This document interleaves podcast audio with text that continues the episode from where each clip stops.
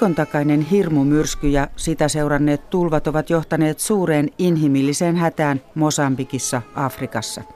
Tätä ohjelmaa tallennettaessa kuolon uhreja oli vähintään satoja, apua tarvitsevia satoja tuhansia. Minä olen Sari Taussi.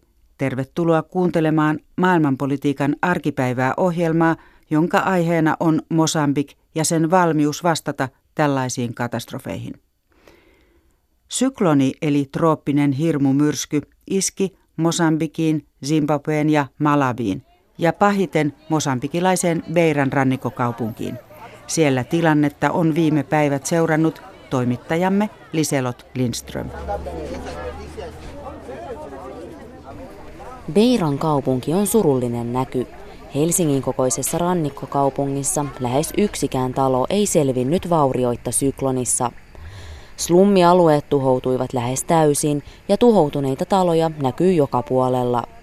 Kun sykloni iski, kattoja irtosi, palmuja ja puita kaatui ja sähköt ja viestintäyhteydet katkesivat.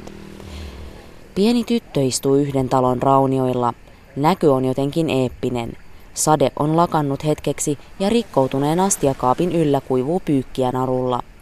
Rikkinäinen Nalle muki muistuttaa siitä, että tässä oli jossain vaiheessa keittiö. 12-vuotiaan Fatma Joaon koti on poissa.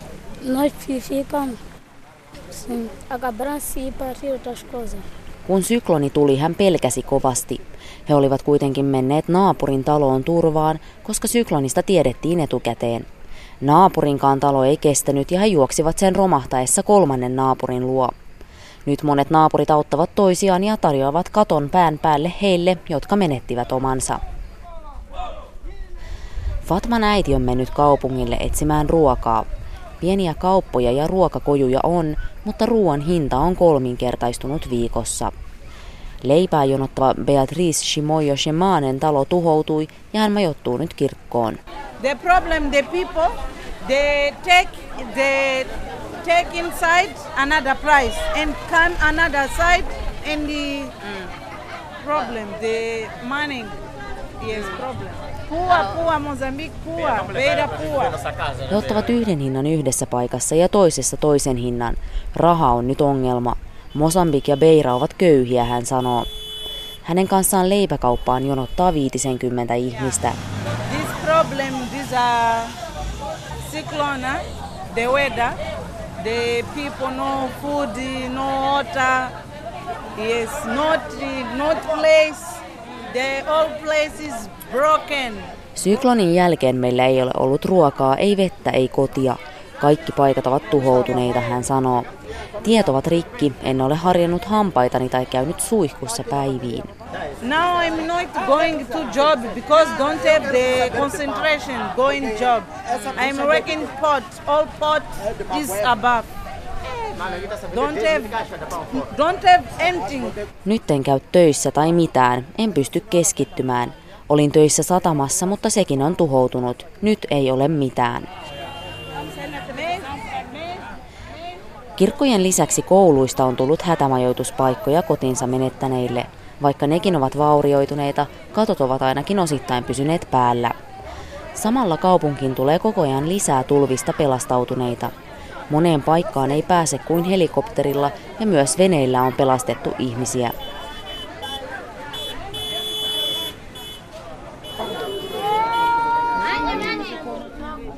60 kilometriä Beirasta Bissen alueella on syntynyt pieniä leirejä tulvia paineille.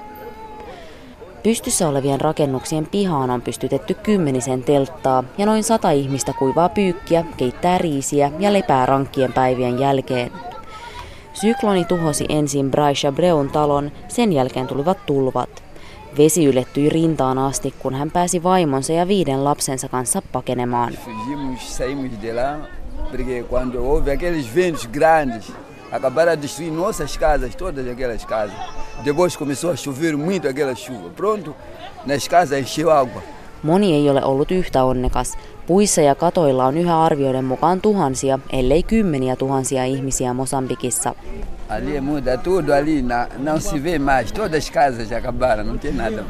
Koko Muudan kylä on nyt poissa, Braisha Breu sanoo.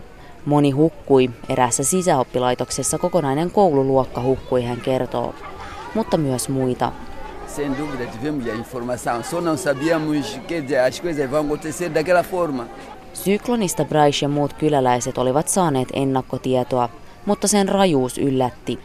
Onhan meillä ennen sykloneja ollut, mutta ei mitään tämän kaltaista, hän sanoo. Tulvista kukaan ei ole kuitenkaan ollut varoittanut. Myös kansainvälisille avustusjärjestöille tulvat tulivat yllätyksenä, kertoo Beirassa punaisen ristin viestinnästä vastaava Karoliine Haaga. Että alun perinhän meitä oli aika pienikin joukko täällä, että me oltiin ne, jotka tuli ensimmäisenä paikalle ja, ja tota, silloin tultiin paikalle sen syklonin takia ja ryhdyttiin siitä, siitä suunnittelemaan, että miten me pystytään auttamaan ihmisiä, jotka on, jotka on joutuneet jättämään kotinsa. Uh, mutta sitten, sitten ilmenikin pari päivää myöhemmin, että meillä on tämä toinen katastrofi, jolloin tuotiin lisää ihmisiä sisälle. Todellakin siinä vaiheessa kaikki lähti kovaa vauhtia. Nyt, nyt pitää niin kuin tuplata, triplata, nelinkertaistaa se kaikki apu, mitä me ollaan suunniteltu tuomamme tänne näin. Että, ja haasteitahan on ollut todellakin se, että me ei päästä, päästä kaikki alle. Eli, eli nyt edelleenkin tiet Peiraan on täysin poikki, joten me ei päästä eteenpäin sinne lähelle sitä tulva-aluetta, mutta kukaan ei myöskään pääse tänne. Eli, ja sitten, että kaikki pitää tuoda niin kuin lentokoneiden kautta, Eli, eli se on kyllä se on todella haastavaa. Riskinä on, että rajut syklonit tulevat yhä useammin Mosambikin vieraaksi. Me seurataan, meillä on ihan punaisen ristin tämä kansainvälinen tällainen niin kuin ilmastokeskus, joka, joka seuraa näitä, näitä trendejä ja arvioi näitä näin. Mutta mehän tiedetään, että, että tämä on niin kuin iso uhka. Että, että sehän toisaalta on uhka siihen, että tulee näitä äärimmäisiä ilmiöitä, mutta sitten myös se, että sitten taas on niin just äärimmäistä kuivuutta esimerkiksi, että sitten ei ole, ei ole ruokaa. Eli, eli tota, kyllä sit paljon pitää tehdä asian eteen. En tiedä paljonko pystyy e- etukäteen niin kuin sinällään, mutta yritetään tietysti parhaimman mukaan niin kuin siihen päästä, että voitaisiin jo ennakoida näitä tilanteita ja voitaisiin siihen jo, jo päästä, että se olisi helpompaa. Ilmastokeskuksen mukaan niin, niin tota, tämä meren pinta on täällä jo noussut, täällä Mosambikin alueella. Saatiin tämä tieto just ennen niin kuin syklonia. Eli tilannehan on siksi täällä vaarallinen täällä Beirassa, koska Beira on aivan niin kuin merenpinnan tasolla. Eli täällä varmaan pitää tehdä jonkunlaisia ennakko varmistuksia, että onko se sitten jonkunlaisia tulvapenkkoja tai muuta sen sellaista, mutta, todellakin, että tämä on harvinaisen riskialtista aluetta, koska tämä on niin matalalla muutenkin ja nyt kun merenpinta nousee, niin, niin siihen pitää kyllä varautua jatkossa.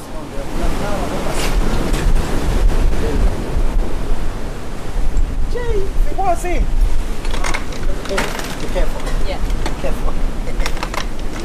Veiran rantaklubi on täysin raunioissa. Hiekka on täynnä rikkinäistä lasia. Meri ei näytä houkuttelevalta, vaan rajulta ja uhkaavalta. Kun hengenpelastus pian tulee päätökseen, sadat tuhannet ihmiset tulevat tarvitsemaan apua vielä pitkään. Jälleen rakentaminen voi viedä jopa vuosia.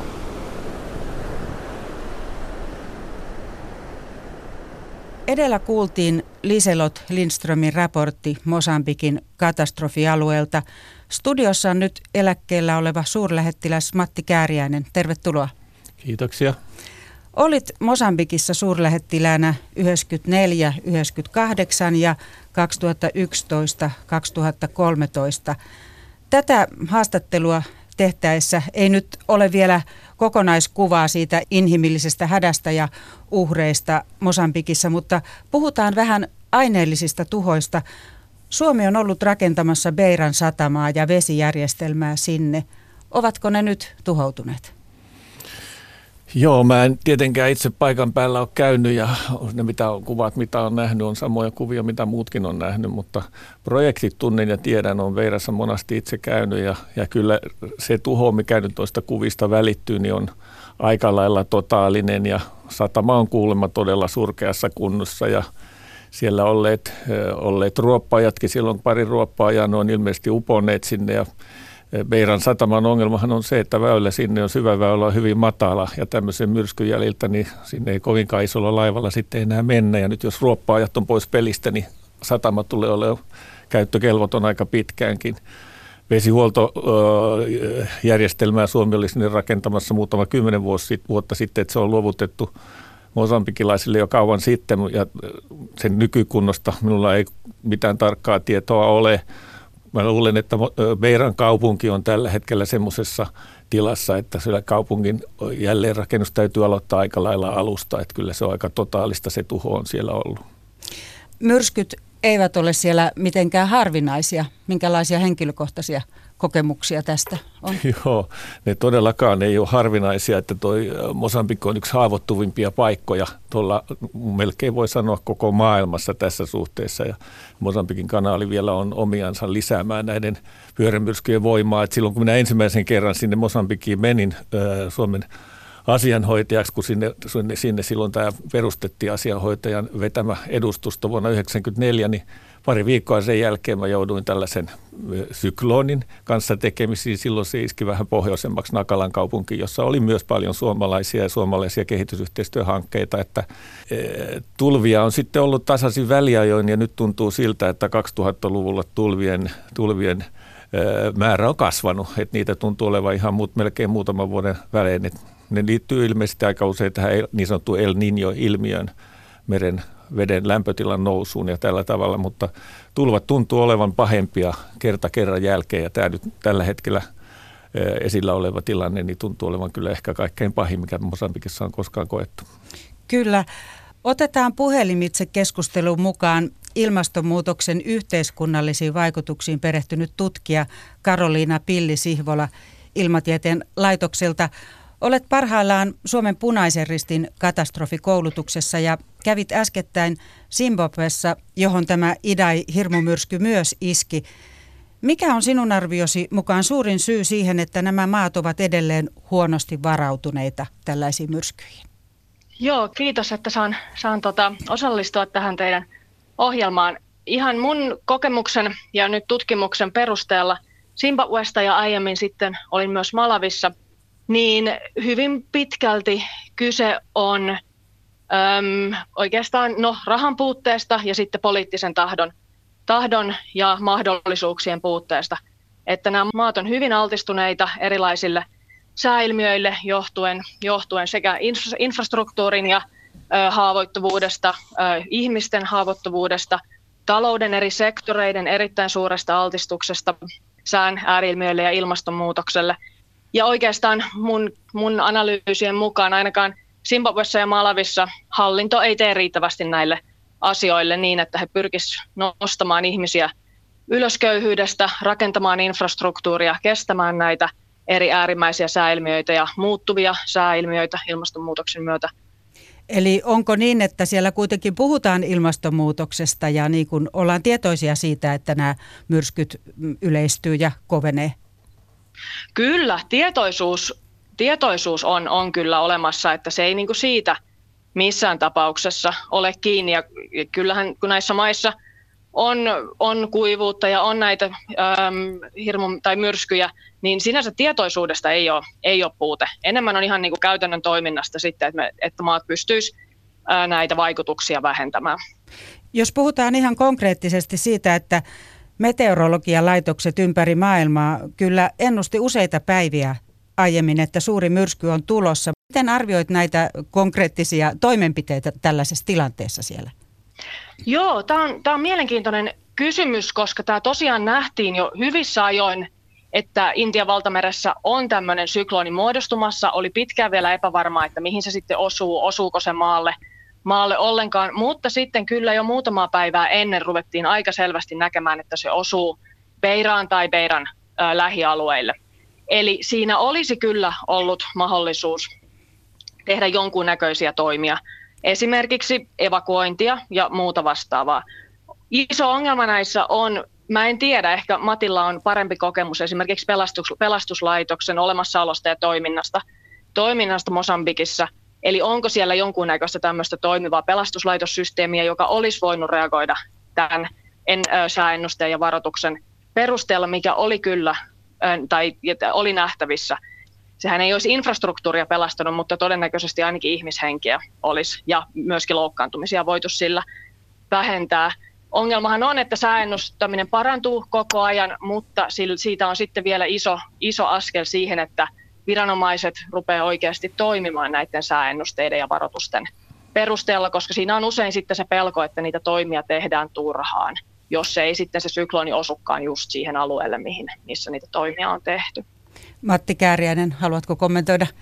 Niin, no, mä en nyt ihan sataprosenttisella varmuudella tästä Mosambikin pelastuslaitoksen tämänhetkisestä tilanteesta osaa sanoa, mutta se mikä tiedän omalta osaltani on se, että mitään sellaista toimivaa laitosta siellä ei sinä aikana ollut, kun minä olen siellä ollut, enkä ole nähnyt tämmöisen laitoksen toimivankaan, että se millä tavalla siellä on varauduttu ja pyritty varautumaan on itse asiassa ollut tämä sikäläisen punaisen ristin, Mosambikin punaisen ristin kouluttamat tämmöiset valmiusryhmät, joiden kautta he ovat pyrkineet niin kuin radioviestien välityksellä sitten levittämään tietoa ennen tämmöisiä rankkoja sääilmiöitä ja muita myrskyjä että ihmiset osaa mennä suojaan, kerätä lapset sisään ja, ja, ja tuota, vahvistaa talojen rakenteita ja näin poispäin. Mutta mitään sellaista niin kuin amerikkalaistyylistä valmiuskoneistoa ja järjestelmää, jolla voidaan evakuoida ja tehokkaasti suojautua, ei ole olemassa. Onko siellä esimerkiksi mahdollisuus kännykällä varoittaa ihmisiä, että tällaiset maastaan hyppää teknologiassa tietyllä tavalla suoraan tähän kännykkäteknologiaan, että onko ihmisillä kännykköitä, jolla voisi saada varoituksen? No periaatteessa on, enenevässä määrin on, että, että jos siellä olisi tehokas systeemi, jolla niin kuin jonkunlainen lyhyt tekstiviesti, joku muu varoitus voitaisiin lähettää, niin kyllä se todennäköisesti leviäisi suhteellisen tehokkaasti, mutta ongelma on sitten kyllä se, että mitä ihmiset sillä varoituksella tekee, minne he menevät, millä keinoilla. Ei heillä ole mahdollisuuksia lähteä oikeastaan yhtään minnekään. No puhutaan vähän vielä Suomen asemasta ja osuudesta, että Suomi oli rakentamassa säähavaintojärjestelmiä ja rahoitti säätutkia Mosambikiin.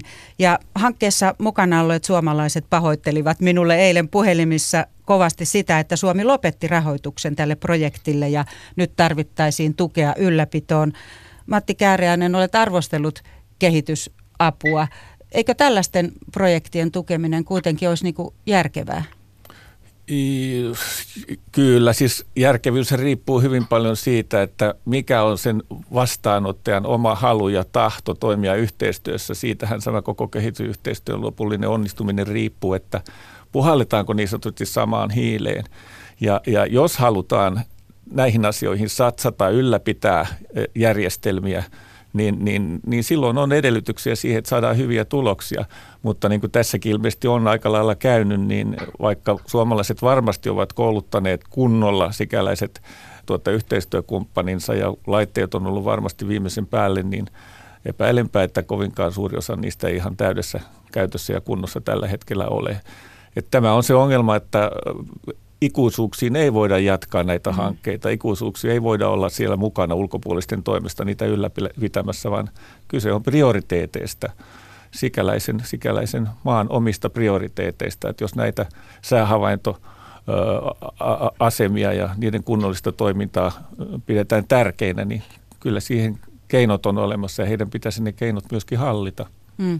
No tässä Ilmatieteen laitoksen asiantuntijat olivat sitä mieltä, että tässä on eri näkemyksiä tietysti, että se tuki lopetettiin liian aikaisin ja niin tiedän. äkkiä. No mitä mieltä olette sitten yleisesti siitä, että kun ilmastonmuutos pahenee ja nämä maat ovat kovin köyhiä ja haavoittuvaisia, niin, niin onko rikkailla mailla kuitenkin jonkunlainen velvollisuus auttaa? Monet asiantuntijat ovat sitä mieltä, että tässä tarvitaan nyt, nyt vauraampien maiden tietoa ja apua kuitenkin. No ehdottomasti. Siis tämähän nyt ei enää oikeastaan ole mitään varsinaista kehitysyhteistyötä. Tässä puhutaan nyt humanitaarisesta avusta ja se on sitten jo kaikkien valtioiden, rikkaiden maiden eh, moraalinen velvollisuus erityisesti auttaa niitä, jotka pulassa ovat. Ja tuolla nyt on valtava hätä tällä hetkellä ja se on ihan selvää, että silloin kaikkien, jotka vain siihen kykenee, niin tulee heitä auttaa. Mutta sitten näiden maiden niin tämmöinen pitempiaikainen pystyynrakennus, jälleenrakennus ja, ja, ja muu kehittäminen sen jälkeen, niin se on sitten toinen asia, että sitten täytyy aina erikseen harkita ja miettiä sitä, että kuka voi olla hyödyksi missäkin asiassa. Humanitaarista apua pitää antaa nyt tällä hetkellä kaikki, jotka siihen kykenevät, että se tarve tulee olemaan tuolla massiivinen. Mm. Humanitaarinen apu ja kehitysapu ovat tietysti kaksi eri asiaa. Mm. Miten Karoliina Pillisihvola arvioit tämmöistä kehitysapua ja sitä kautta ilmastonmuutoksen valmistautumista? No mä olen hyvin tässä samoilla linjoilla, että nämä on tosiaan kaksi eri asiaa ja nyt mun mielestä tähän ilmastonmuutokseen varautumisessa ja sopeutumisessa nimenomaan tämmöisellä pitkäaikaisella kehitysavulla on se tärkein rooli. Valitettava tosiasia on, että nämä tämmöiset katastrofit vaan saa mediatilaa ja sitä kautta sitten enemmän näkyvyyttä ja rahoitusta. Mutta esimerkiksi Beirasta on ollut juttua jo 2017, kuinka altistunut se on ilmastonmuutokselle.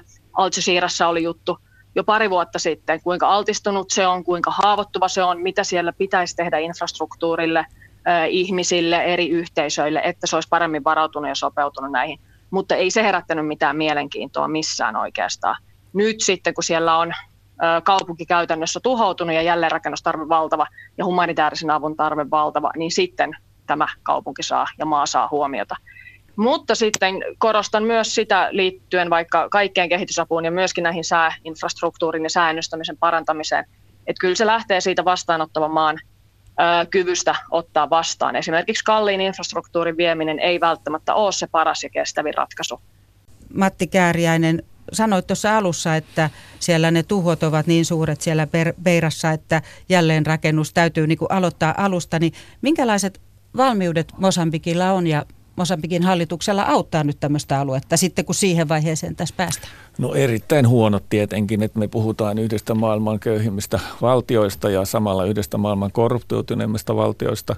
Ja lisäksi semmoinen lisäongelma, joka meillä tässä on, niin on se, että Mosambik on pahasti jakautunut noin viimeisen neljännes, neljännes vuosisadan ajan. Siellä on kaksi poliittista puoluetta käynyt valtataistelua, Frelimo ja Renamo ja tuota, Relimo on ollut vallassa koko ajan. Renamon keskeinen tukialue on Beirassa ja Beiran ympäristössä. Eli tämä myrsky iski tällä, tällä kertaa niin kuin opposition keskeiselle tukialueelle. Ja, ja vaikka tässä nyt ei haluaisi maarata pirua seinälle, niin ihan tämmöinen poliittinen realismi opettaa kyllä sen, että sitten kun ruvetaan sinne valtion resursseja jakamaan, jälleenrakennusta tekemään, niin todennäköistä on se, että hallitus pyrkii kohdistamaan ensinnäkin – resursseja omille tuki, tukijoilleen, kannattaja-alueille ja näin poispäin ja niihin kohteisiin, jotka heidän kannaltaan on tärkeämpiä. Ja toisekseen ylipäätänsä resurssien määrä ei välttämättä tule olemaan se, mikä se olisi, jos kyseessä olisi Vrelimon oman tukialueen tuhoutuminen. Että tässä pitäisi myöskin avunantajien olla hyvin, hyvin tarkkana siinä ympärillä ja katsoa ja seurata sitä, että millä tavalla ne tukirahat jaetaan, minne ne menevät, miten ne kohdistetaan. Ja tämmöisessä isossa jälleenrakennusoperaatiossa myös se korruption vaara moninkertaistuu, että hyvän tahtoisia auttajia riittää, mutta niitä, jotka tuota, sitten tietää, mihinkä ne rahat lopulta menevät, niin on paljon paljon vähemmän. Että sieltä täytyisi olla nyt korvat ja silmät auki ja tajuta nämä realiteetit myös, jotka siihen liittyy poliittiselta puolelta. Näin totesi entinen Mosambikin suurlähettiläs Matti Kääriäinen. Toinen haastateltava oli Ilmatieteen laitoksen tutkija Karoliina Pilli-Sihvola. Hän on perehtynyt sään ja ilmastonmuutoksen yhteiskunnallisiin seurauksiin. Tähän päättyy tämänkertainen maailmanpolitiikan arkipäivää ohjelma. Kiitos seurasta.